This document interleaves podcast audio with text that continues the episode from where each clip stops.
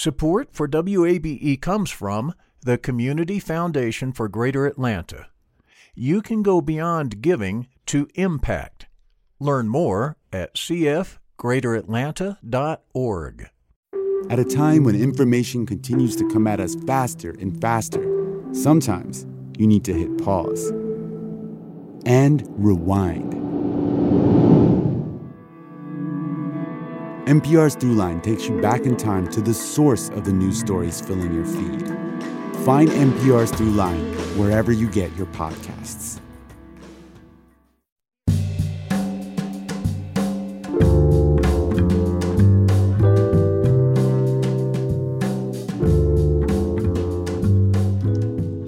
Sunny skies on this Wednesday edition of Closer Look. I'm Rose Scott. And so the nation waits as several states are still counting ballots, and that includes Georgia. Now, neither President Donald Trump or Vice President, former Vice President Joe Biden has secured that 270 path needed to win the presidency. Well, Georgia's top election official says he hopes to know the outcome of the presidential election in the state soon. Secretary of State Brad Raffensperger says counties should be finished counting around their 200,000 ballots by the end of the day. Yeah, we want to make sure that we follow state law. We are always going to look at what is the state law, and that's why Ryan Germany, our legal counsel, can answer any legal questions you have. But we, we want to make sure the law is very clear and we follow the state law, and we don't believe that judges should legislate.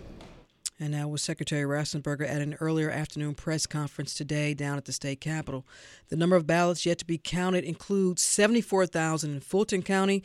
Ooh, the process was delayed because of a water pipe burst on Tuesday. There are also more than five 50,000, excuse me. There are also more than 50,000 left to count in DeKalb County. Now, we'll have continuous live coverage of the results as they come in this hour and analysis from strategists and election experts. Plus, a conversation with Congresswoman elect Nakima, Women, Nikema Williams, who was victorious last night. Now, it's also not clear who Georgia's next senators will be. As of right now, we know there will be a runoff between Senator Kelly Loeffler, who will face Democrat Reverend Raphael Warnock in January, but the wait continues in the race between Republican incumbent David Perdue and his challenger, Democrat Jon Ossoff. And while these races are the big news, well, the other big news of the year continues. Of course, it's COVID 19. Now, the latest from the State Department of Public Health shows newly confirmed COVID 19 cases are up nearly 23% in the last two weeks. At the same time, these coronavirus related hospitalizations are also up 8%. So here's what we know so far 364,589 COVID 19 cases in total have been confirmed here in Georgia. Now, 31,893 have been hospitalized, and of those, we're looking at about 5,997 that were considered ICU admissions. And in total, Georgia has surpassed the 8,000 marks in deaths.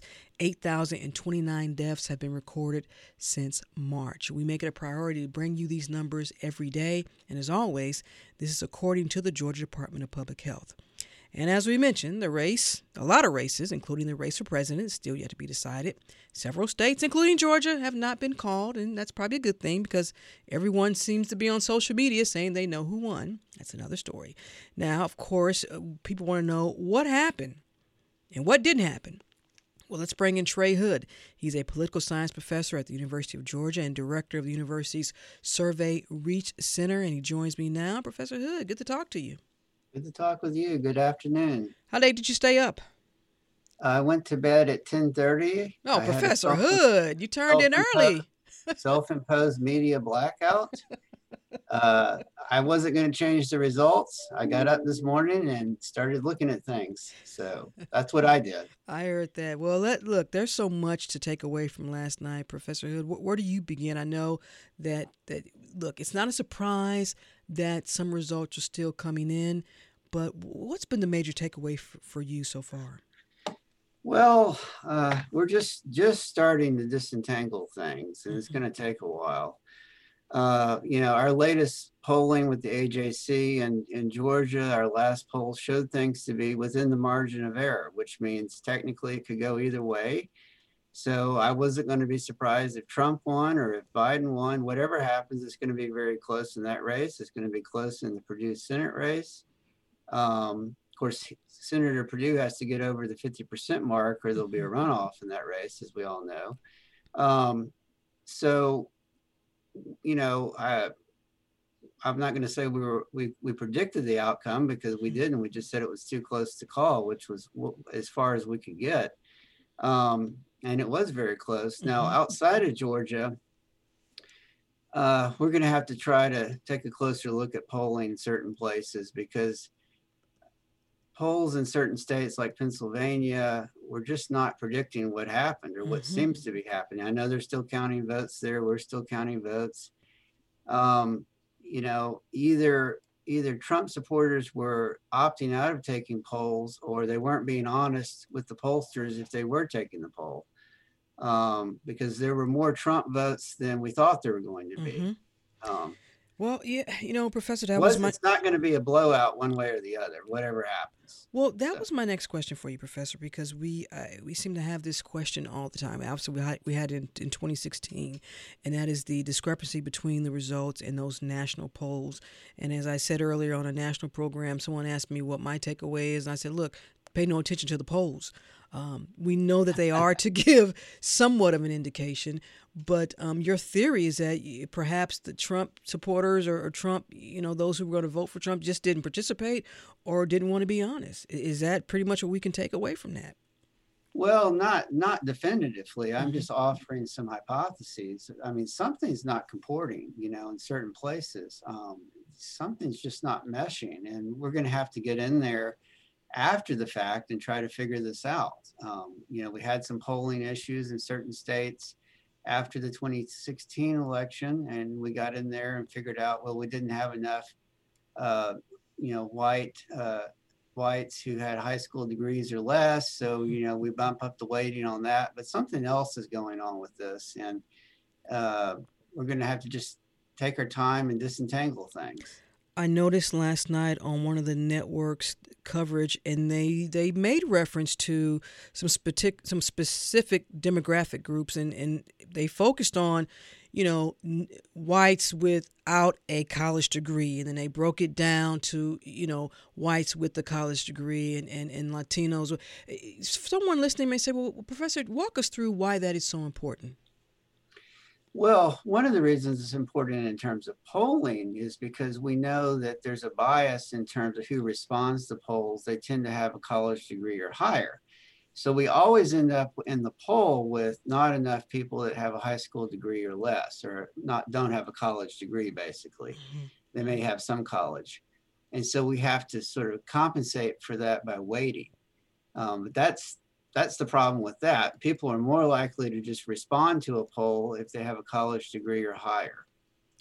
And and so that's not a reflection of mm-hmm. society though mm-hmm. necessarily, right? So we're trying to make predictions about about a population from the poll and the poll doesn't look like the population, so we have to compensate for that through weighting. Well, and also when you look at a particular demographic and then you want to dissect even further into the subgroups, for example, you know, there's been so much made, and I've had this conversation too on a national program, uh, the America Amplified, where we looked at the Latino vote, and you can't you can't put everyone in a bucket, and then when you break that down via nationalities, where it's Cuban Americans or, or Puerto Ricans or Hispanics, it, it it didn't it didn't, as you would say, it didn't compute. And, and a lot of people were saying, well, perhaps the Democrats may have taken for granted the Latino vote.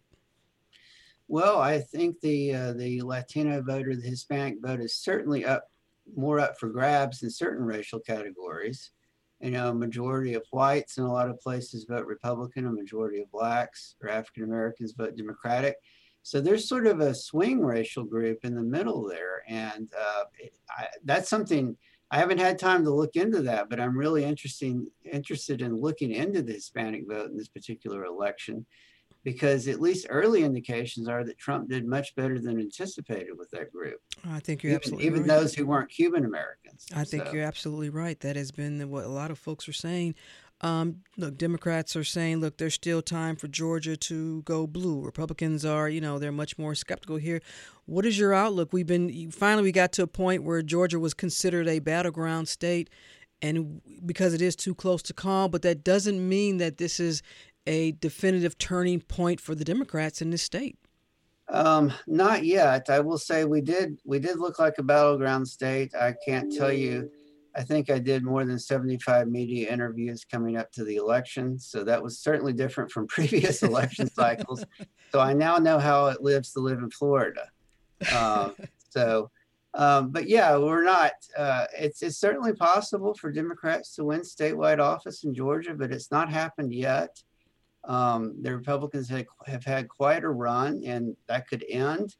Uh, but as you say, we're not quite, we haven't quite turned the page yet, so to speak. Um, and because we're not sure how this is all going to turn out, but we know that 2020 is one for the history books for so many reasons. Um, I asked you coming in to reflect on last night, but as we've been asking so many guests, uh, how do you reflect on this year in general, with this being a, a huge election season? It's been a huge election and a crazy year just with the pandemic and all the rest. Uh, I mean, who would have thought, you know, even in January and February that we've would have seen all the news events that we've seen this particular year? It's just been crazy. And of course, that's fed into the election and the economic issues that were related to the pandemic and the pandemic itself and racial unrest some places. It's just been one thing after another. Um, and so I re- really think most Americans are ready to turn the page on 2020, um, uh, yeah. one way or the other.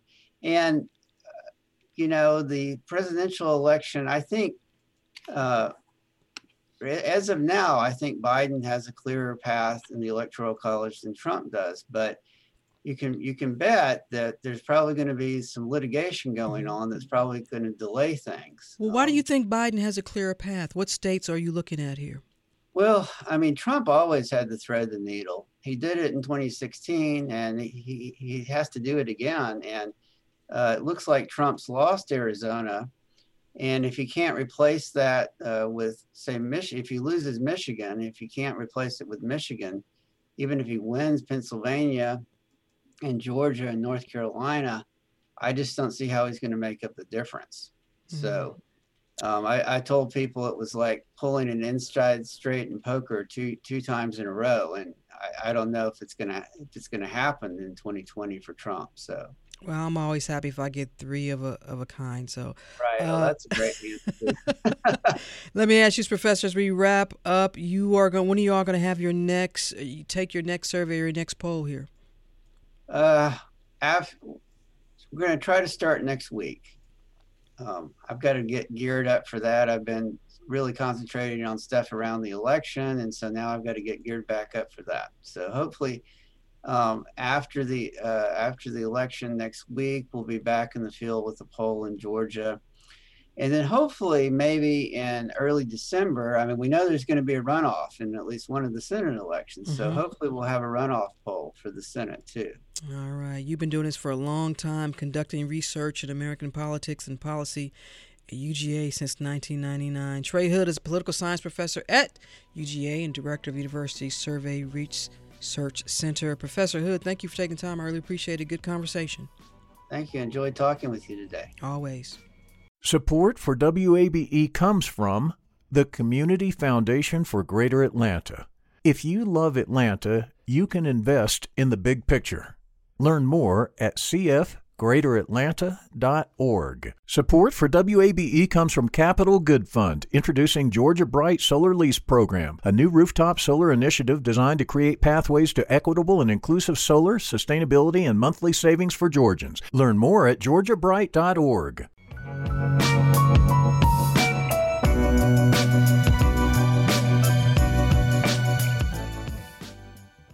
And Closer Look continues now here on 90.1 WABE, Atlanta's Choice for NPR. I'm Rose Scott. There's a call for calm and patience as the votes are still being counted here in Georgia, as well as some other states, including Michigan, North Carolina, Wisconsin, and Pennsylvania. And as mentioned, Georgia's two Senate races are not decided as well. There's so much more to talk about. J- joining me now to recap what we can Abigail Collazo, former Democratic campaign manager and director of strategic communications for many Democratic candidates. Also, our good friend, and sometimes we fuss, uh, Atlanta based political strategist Fred Hicks, and making his debut as an analyst, Corey Ruth, and also CEO of Emergence Global. Thank you all for taking the time. I really appreciate it. Thanks for having me. Pleasure to be here. Hope you all got some rest. Uh, Abigail, let me start with you. Any surprise the day after that some states are still counting? No, you know, I, I, think we knew that this was going to be a process. We saw across the country record turnout in the early vote. Anybody who says they are surprised that votes are still being counted and that we don't have uh, a, a you know a final victory yet uh, hasn't been paying attention or doesn't want the votes to get counted. So no i don't think it's been a, a surprise to folks. That doesn't mean it hasn't been nerve wracking uh, or that folks aren't anxious but they are. It's the future of our democracy here. Um, so you know we, we know why folks are nervous but you know we knew this is where we would be um, and we're encouraging folks to let local officials do their jobs and do whatever we need to do to ensure that every vote is counted all right, Fred, I, I kind of asked you this last night, but any surprise about that states are still counting? I agree with what Abigail said. No surprise that this is going to be a, uh, a multi-day process. Um, there's no surprise that uh, that there's several states that are still out. I think a lot of us were surprised that the workers in Fulton County decided to go home instead of uh, instead of counting last night. That was a little disappointing. But that being said, um, this needs to be right, and I do expect there to be litigation, as the professor mentioned in the last segment, uh, that follows the uh, the outcome of the, the election today. Uh, but I also agree with the professor. I think that looks like with Arizona going for Biden, that he would probably eke out an electoral college win. But I think uh, President Trump has indicated already that he plans to contest every step along the way. Corey Ruth, let me bring you to the conversation. Um, some key states are still counting here and we need to uh, we're going to check corey's uh, audio link in just a second. I'm going to come back to you abigail. Uh, coming in and i just had a, a, conversation that you all heard with the professor. Uh, coming into this as we usually do we, we look to polls. And, you know it's one thing when we have experts like you all on making projections. That's okay because we can take that with a grain of salt. But we have these polls and all these numbers are coming out. And again as in 2016 you know the they didn't reflect what the voter was going to do on election day. What do you make of that, Abigail? Yeah, look, I think that in general, much like um, a lot of our electoral systems, you know, our, our polling systems need need updating. We need to take a fresh look at our at the entire polling industry you know and and i think particularly with the rise of technology and social media it's so easy now right to to just hit refresh on you know lots of polls and to think that there's a there's one formula for victory. Mm-hmm. and at the end of the day we know that that there isn't. It comes down to the environment comes down to what folks are are feeling on the ground and what their families impact is. It comes down to you know the polls do not take into account voter suppression right? Mm-hmm. they don't take into account uh, environmental factors. But i think the positive things that we'll see that, that we're seeing now is a dramatic improvement uh, in the conducting of the elections, the hard work uh, that has been put that, that was done by local officials, you know, the last few weeks, and certainly here in Georgia, um, to ensure that we had a free and fair election and that every vote is going to be counted. So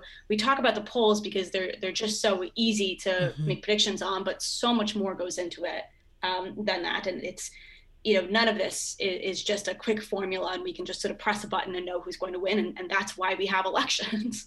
And if it was that simple, we wouldn't be talking about this. Let me bring in Corey right. Ruth. Corey, thanks for uh, checking in with us. I think we got your audio connected. Uh, sure. Uh, what do you make of that uh, states are still counting and those key states, Corey? Well, I, I just think that, you know, the, the nation and particularly the left have done a great job of making – uh, voting sexy, and and and so we're seeing you know general election level turnouts during midterms now, right? In in in Texas, uh, last night we had more votes come in early than all of 2016, and so um, the the polling is going to have to adjust to this new level of voter voter enthusiasm uh, on both mm-hmm. sides. And so uh, I think for a few years, uh, it's it's going to be a while before we find what the new normal is from a polling perspective. Well, let's talk about that. And, and I know you all have, have been instrumental in that. Fred, I'm going to start with you because as a strategist, you know, this is something that you talk to your candidates about. Uh, Abigail, you as well. Corey, you've been a candidate. So you all look to these polls. If you had to revamp or reimagine how these polls are going to be conducted, how these surveys, where do you begin, Fred? Well, you know, as a strategist and a pollster, this is something I think about quite a bit. And I will say that it's really it's, it's getting increasingly difficult to get us a, a, good sample size and to make predictive um, uh, analysis based on, on surveys because people are not answering phones, right? And mm-hmm. and it's also becoming increasingly expensive because you cannot auto dial uh, cell phone, so you have to you have to do it by by hand dial. So that those are a couple of the issues that are challenging the industry. But the, the one thing that always makes a poll good or bad are really are your underlying assumptions. Mm-hmm. And so we know that African American vote in Georgia was lower by a few percentage points than usual. Normally is at 30, 31 percent. It was down to like 26, 27 percent. So if you assumed a 30, 31 percent uh, normal performance, then hey, you know, Biden wins Georgia right now, he's up uh, as opposed to being down. So your assumptions are always a key part of it. And for me, uh, we always we always build in a few assumptions. So the historical average, but then what if there's an increase and what if there's a decrease and what do we have to do to uh, to offset that? And that's something. And again, it's more expensive, it's more difficult, but that's what you, you're going to have to do in this environment. I don't necessarily think that, I mean, yes, the industry needs to be revamped. You got to take in digital and things like that. But uh, overall, I think that at least what we've been seeing internally with uh, efforts that we've been involved with, whether I was conducting them or we hired people to do it, uh, they were pretty they were pretty accurate. Now again, uh, what you do for for a media release as a pollster versus what you do for your internal guidance can be two very different things, and that's another part of the problem people who are doing it for publication are not doing the same rigor that you have when you're getting paid for it and your and your reputation depends on it. Well, let's talk about sample size for a moment, which you, you brought up, because you would hope that, for example, the New York Times just released one of their surveys, and they said they talked to about at least more than 15,000 people.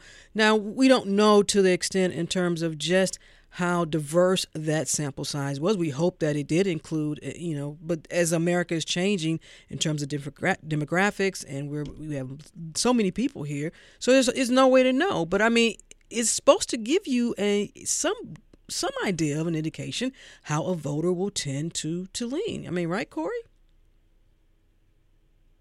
Well, I, I just think we we have to kind of move away from uh, polling um, uh, of pure polling to more big data analysis. So, I mean, I think we have to, with the increased voter enthusiasm, um, to Fred's point, make less assumptions. I think those threes and fours are people who don't vote, who used to did not vote as frequently, that are now turning out to vote. I think those people are less uh, ideologically pure. So you can't count on necessarily those blacks to vote Democrat or those working class whites to vote this way or mm-hmm. or the suburb, suburban women to vote another way. I also think there's there's changes happening with the parties and how they're targeting. I think the Democratic Party is uh, becoming more of a white party in terms of how they're targeting votes, and the Republican Party is becoming a broader Latino, black, and working class white male party. And so the parties are inverting which is interesting. And so I think um, how we just approach these, those underlying assumptions, and, and just being pure data scientists as opposed to just calling and asking someone a question is going to have to be the way forward. Corey, I'm going to ask Abigail to respond to what you said, but I want to also give you an opportunity to also, eh, eh, eh, you know, take that further. What do you mean that the Democrats are becoming increasingly more of a white party, and and the Republicans becoming more Latino and black? Can you su- support that with some facts? Yeah, and and I'm speaking purely in terms of coalition building, right? So I'm saying you're seeing Democrats go after like white suburban women. Um, you're seeing uh, Republicans go after Hispanics and white working class men. You know, so so some of the way that parties are approaching the messaging, the the uh, groups that they're targeting is changing, and so that's going to be interesting in terms of the assumptions that are made in polling. Abigail, I don't think you see in large ways, you know, those things changing, but you can see. I, I, I heard some analysis uh, on the news uh, today that you know Trump has increased. Uh, he even increased his share of black women vote. So I think it's it's just interesting to see these changes happening. Hmm. Abigail, what do you make of what Corey said? Uh, you know, I, I, think one of the things that we need to address is what do we mean by the Democratic Party? And then this is a conversation that I'll tell you folks on our side of the aisle are going to be, are, have already started to have, right? Who is us? Who is we? Who is the Democratic Party? I think I, I can agree up to the point where I can say there has been an outsized focus from folks in power in certain Democratic circles and the media, to be very honest with you, on like persuading white voters what's going on with the white working class, right? But when you talk about some of the victories that we've had, and even you look at a place like Georgia where you know, black women and people of color fueled Stacey Abrams' campaign in 2018 to near victory. If you look at the organizing happening, the vast majority of campaigns, which are not presidential campaigns, right? They're local elections, and that's being fueled by people of color. That's where sort of that work is happening, and I think there's a there's a conversation that is happening and needs to continue to happen within the Democratic Party about sort of who is in power, where are resources being invested diverted to, right? And where are we paying outsized attention? Um, you know, the reason that we have seen some successes we have, had, particularly in 2018, you know, when we had overwhelming majorities in the, in the House of Representatives,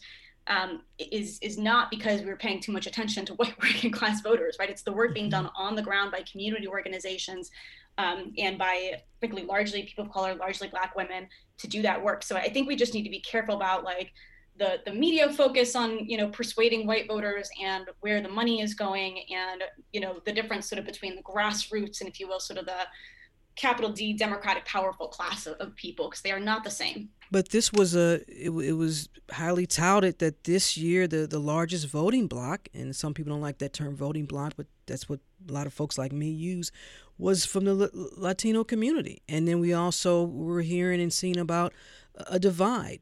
You know, Fred, so if if strategists, if you have a candidate who needs to, to reach out to the Latino community, it's not just one whole community. You've got some subgroups in there that you've got to individualize in a sense for your candidate to get a message to. Absolutely. You know, Rose, I started doing my consultancy, my campaign management in Florida a state that is very nuanced um, and working in North Florida and Central Florida to some extent, but mostly in North Florida.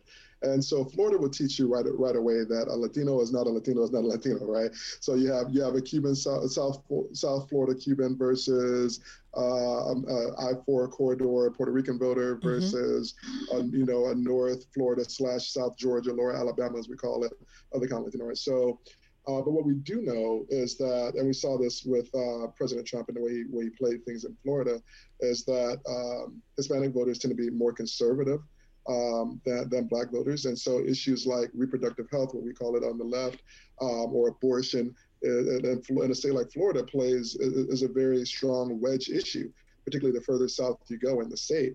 So, uh, but as someone who's, who's been fortunate to work with uh, um, now, I, our, um, in January, be the only Latina in the Democratic caucus, Zulma Lopez. You know, she's Puerto Rican, and this is something that we we've talked a lot about, and we reached out into DeKalb County, made an intentional effort uh, to to include Latino voters. This is this is just like we say, Black voters are not a monolith. Mm-hmm. Uh, we can't. The same thing with Latino voters or Latinx voters. One thing that I will say um, to Corey's point, which I think is an interesting one, and it's kind of I don't see that Corey and Abigail are saying two different things. Mm-hmm. I think it's a when we talk about a resource allocation, you know, all of the effort down the stretch for the Democratic Party in Georgia was in the metro area. So Senator Harris was here twice, uh, Vice President Biden was here, and then President Obama was here, and here being Fulton County or Gwinnett County. They, and we talked about this last night. You're not going to win Georgia until you put some of that effort along I, along 16, so in Macon, Bibb, mm-hmm. over in Chatham, where you're down to what, uh, 1,000, 1,500 votes in the DA race over there, or until South Georgia you're putting way too much right now in Atlanta. You can still do the diversity, but you got to have some geographic diversity to it. Well, let's look at uh, Corey. Did you want to add anything? No, I think you know, Fred. You pulled it right out of my mind. It's just that I don't think me and Abigail were saying that anything different, uh, and I, I like the way that she framed it. I, I totally agree with that. And uh, brilliant point, Fred. Uh, you know, I think relying on DeKalb and Fulton to sort of get you over the finish line. I think the Dems are like right at the you know two yard line in terms of winning the state, and and I think now it's just diversifying geographically that that helps them do that. You know, it's something I just want to say real quick, Rose. I know you have a mm-hmm. question. Mm-hmm. I pulled up the Secretary of State site, so I was just really curious about something. As it stands right now, the percentage of the vote that Trump has is almost identical to Kemp. In 20 in 2018, Brian Kemp had 50.22% of the vote, mm-hmm. and Trump right now, President Trump has 50.28% of the vote. Mm-hmm. So you're seeing percentage-wise um, almost the identical thing, which which is incremental improvement over 20 14 for Democrats um, in 2016. But looking at this again, uh, the allocation of resources has just got to be diversified because you're, you're squeezing every bit of vote you can or close to it that you're going to get out of the five county metro area. But you got to go other places if you're going to get that extra percentage and a half that you need to get over the hump and, and make Georgia and flip Georgia. Is it about resources or is it also too about messaging, Abigail? Because the Democrats, you all have been down this road before that your messages have fallen flat with many black Americans. Your message falls flat with many in the Latino community, especially maybe Cuban Americans. How do you all fix that? You work with the Democrats. You're a Democrat. This is what you do. How do you all fix this messaging? I'd say a couple things. First off, I want to uplift what, what Fred said earlier about you know monolithic communities, right? And you know particularly you know he was spot on with the with the Latinx community. Um, that this is not one group of people, and you say let's just take a bunch of our English ads and translate them into bad Spanish, you know, and hope that that yeah that, yeah that y'all works, yeah you know? y'all So y'all need to stop doing that too because that looks real bad. Come on now, get some y'all know better than that. Yeah no and it sounds terrible you know? Yeah, it's so i think yeah. know, we, definitely made some so we, we've made some gains there you know uh, i think the biden campaign um, put some put some effort into that but but needs to do better particularly in a place like georgia where the electorate is diversifying so rapidly you know look at a place like gwinnett you know cab to cab, et cetera. Um, so there, there's work to do there on the on the messaging with the different communities, and Mhm. same thing within the African American community too, right? Um, so I think that's important. I do want to comment though, sort of on the you know the idea about ge- geographic diversity and what's what's going on there.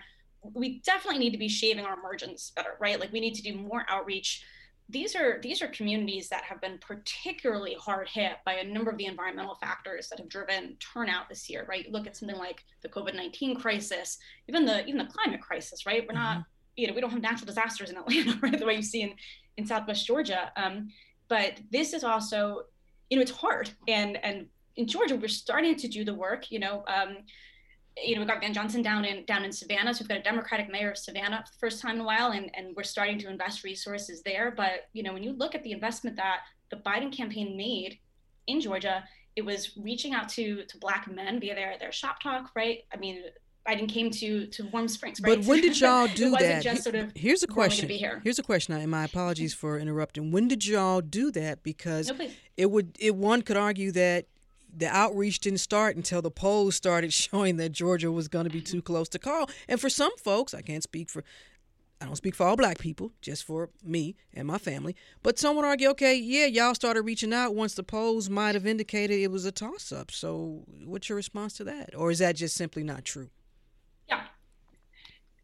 No, look, it was it was later than I think a lot of us would have liked. There's there's a hundred million decisions that you're going to make about budgeting and investments, right? I think it is very appropriate for any Democratic strategist right now to be wondering the hundreds of millions of dollars that we put into Florida, right, um, or into Ohio. Are there new places we should be looking where that money can go further to to engage new voters, to engage you know our supporters in places like Georgia, and would that have made a bigger difference? And and that's not just I think at the presidential level, but we are looking at a very tight Senate race for control of the Senate with Mhm. two races here in Georgia, and one has to wonder all that money that we put into trying to knock off Mitch McConnell in Kentucky, right? Like, can, can that money and should that money have been spent someplace else earlier? And I think that's a very fair question for a state. I'm going to ask. Uh, I'm going to. Ask. I'm going to ask Congresswoman elect Nikema Williams that in just a few moments because she'll be joining us as we wrap up real quickly. I want to get your thoughts on then what needs to. What is the takeaway for both parties here? And, and Corey, I'll start with you. Even though we don't know what the what the final result is, but what for you stands out.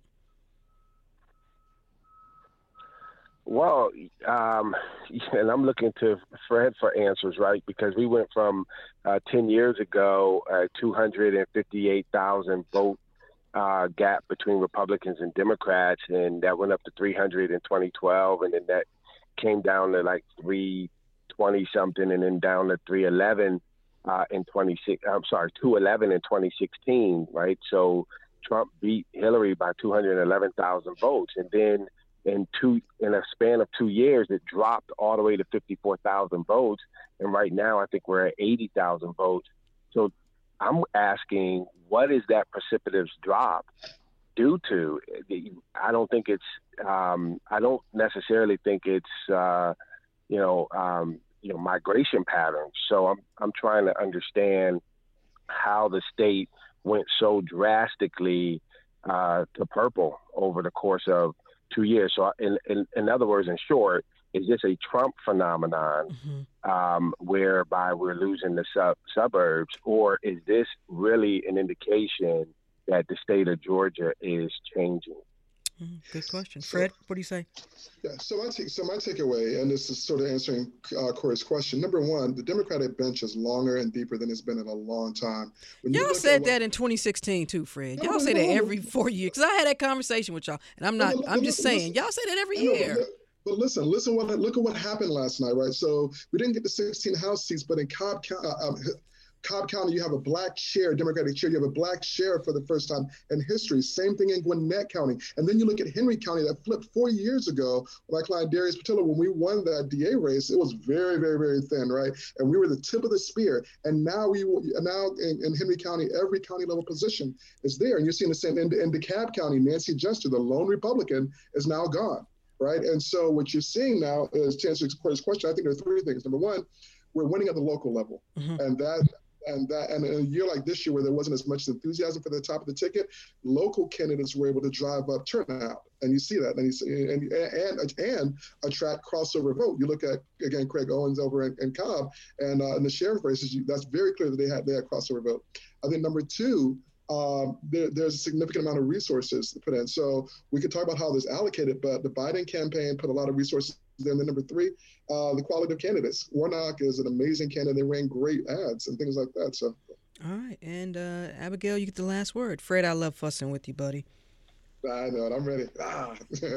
no, but those things are those things were both true though, right? They, the, we did have longer and deeper benches every single year because we are closing that gap and and, and expanding our, our opportunities here. Um, look, I think at the end of the day, some I forget who someone earlier mentioned the comparison now between the the vote gap and where Brian Kemp and Stacey Abrams ended up. But you know, we can't consider any kind of vote gap right now. We're looking at trajectory and we are looking at the gap closing, right? We every time we count every every vote that we continue to count narrows that lead. Trump's lead is evaporating in Georgia as we count these remaining votes, and there are still hundreds of thousands of votes um, to to be counted. And we are going to give our elected officials and our, our local uh, elections officials the time that they need to count every vote to make sure mm-hmm. every vote is counted properly. So, you know, it's it's going to be very very close.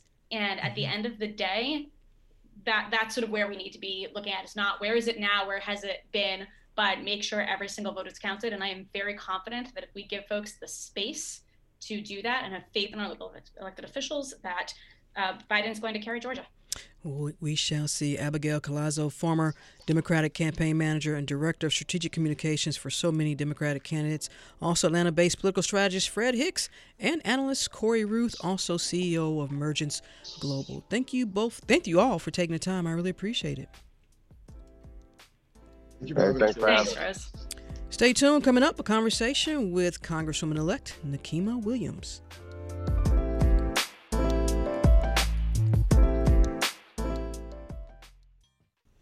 And Closer Look continues now here on 90.1 WABE. Atlanta's Choice for NPR. As always, I'm Rose Scott.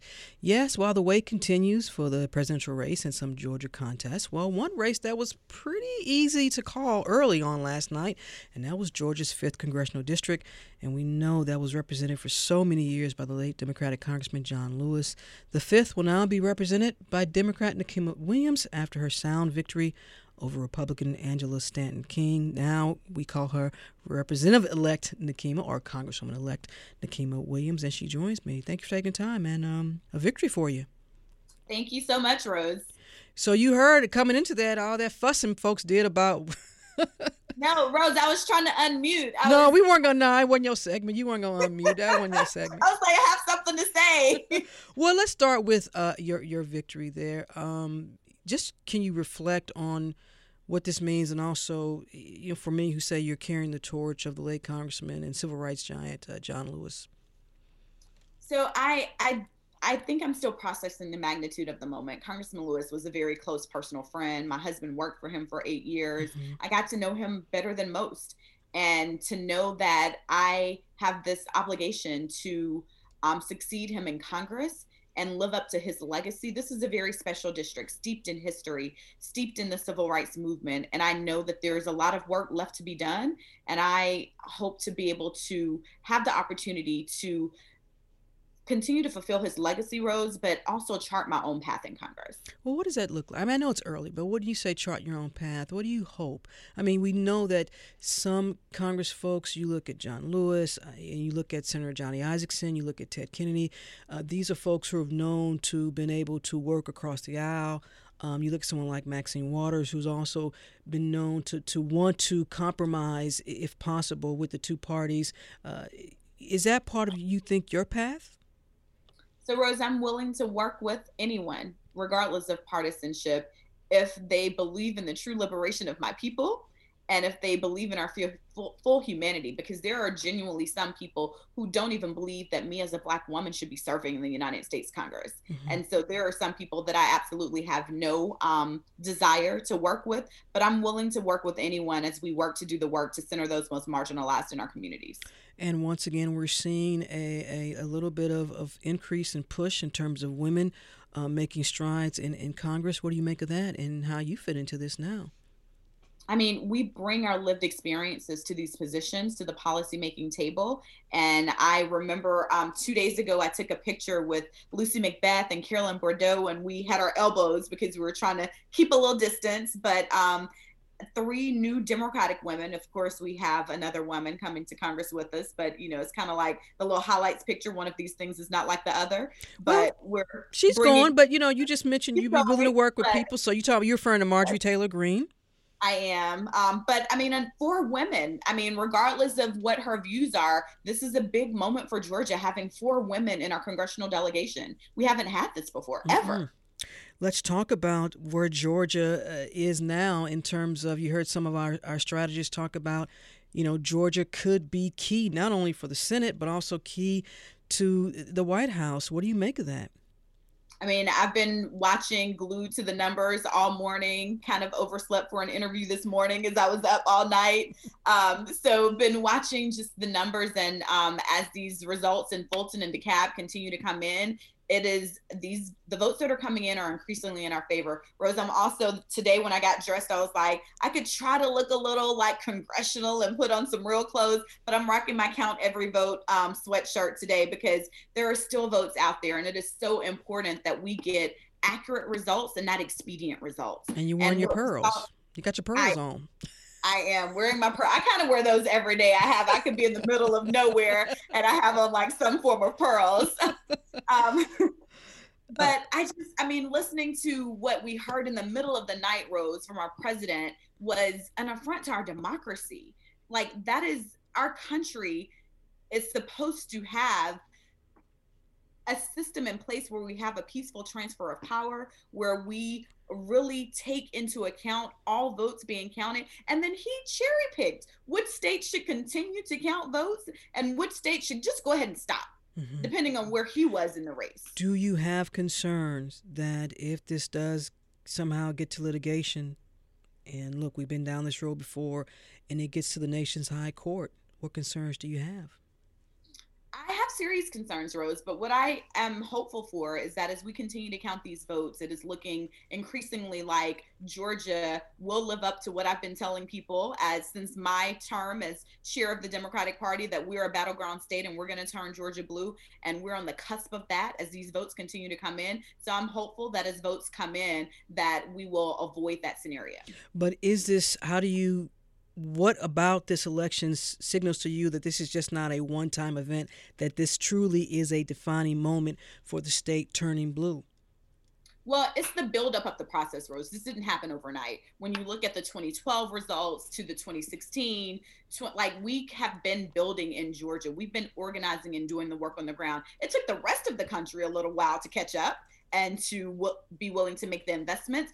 But I'm convinced that had the investments been made a long time ago that we were able to get this year, we would be like we wouldn't be at these razor thin margins that we're at now. So the rest of the country has caught up, and well, we're going to continue to invest here on the ground in Georgia because we see where larger investments were made, but like but they're not as close as we are in flipping their states. Now, at this time, we know there will be certain a runoff between Republican Senator Kelly Loeffler and Democrat Reverend Raphael Warnock. Looking at the race between David Perdue and Jon Ossoff, it's not a given.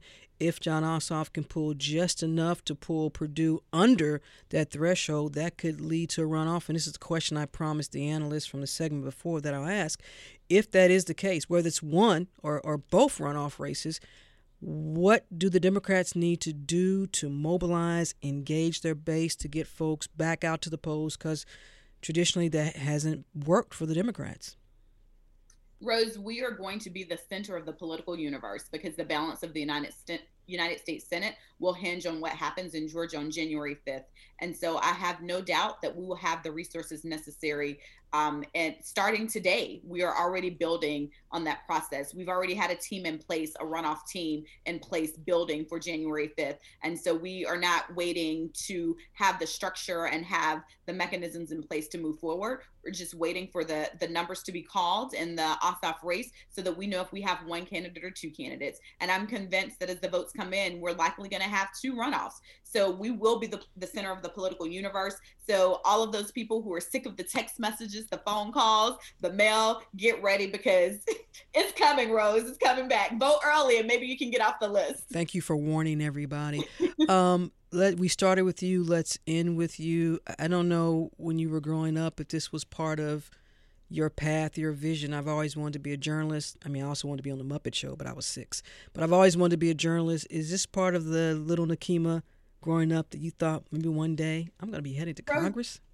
I, I never imagined this life for me. I was raised by my grandparents in rural Alabama, literally in a home with no indoor plumbing and no running water. And so to say that this is something that is beyond my ancestors' wildest dreams is very holds very true for me. I was um, my cousins called me this morning. I come from a really big family. I'm the oldest grandchild, and they're like, "Nikki, we're all coming to DC." And like, it's let's. I grew up in Smith Station, Alabama, the big city, and so like we're bringing country to the city for the swearing in because everybody's coming. Rose, it's going to be a family affair.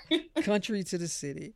Uh, as you reflect on 2020 and, and, and listen, we have to acknowledge that, listen, this has been unconventional and we've lost over 200,000 lives to this COVID 19.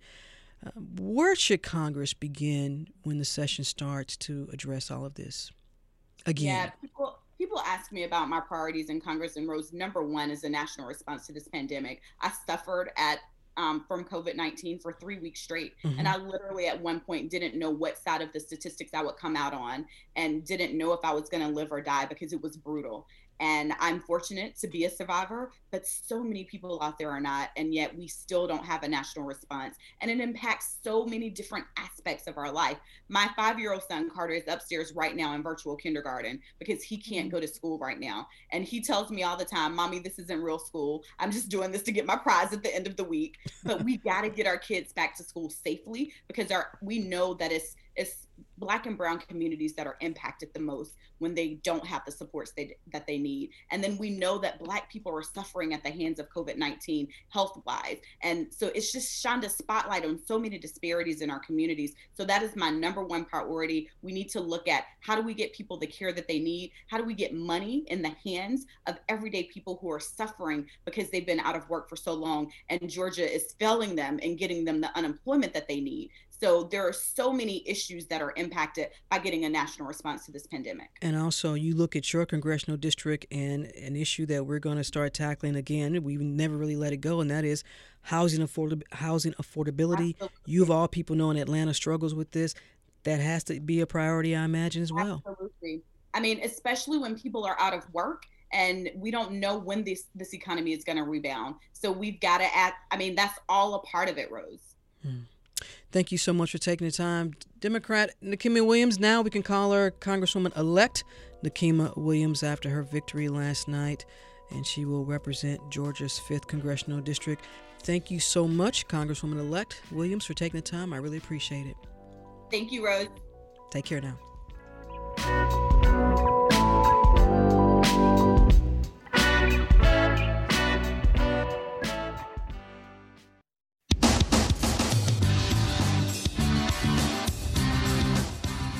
My name is Will, and I live in Decatur.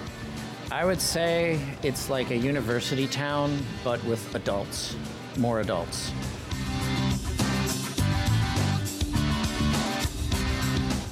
I like that it's close to Atlanta, but it's also its own kind of town. Well, I like downtown Decatur. It's easier to walk around, it's less spread out.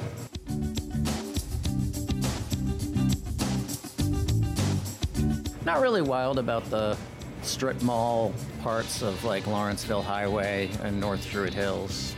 Like the traffic's really bad, and I don't know how many more McDonald's we need.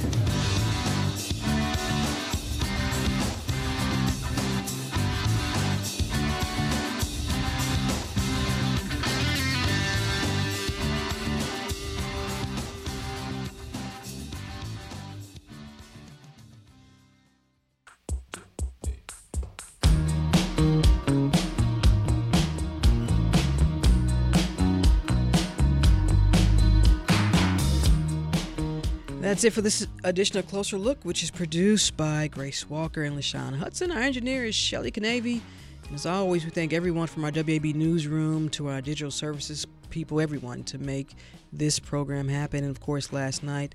If you missed any of today's program, it's online at wabe.org slash closer look and now available as a podcast wherever you go to get your podcast. And of course, Closer Look weeknights at 8 p.m. Stay tuned to 90.1 WABE, Atlanta's Choice for NPR. As always, I'm Rose Scott.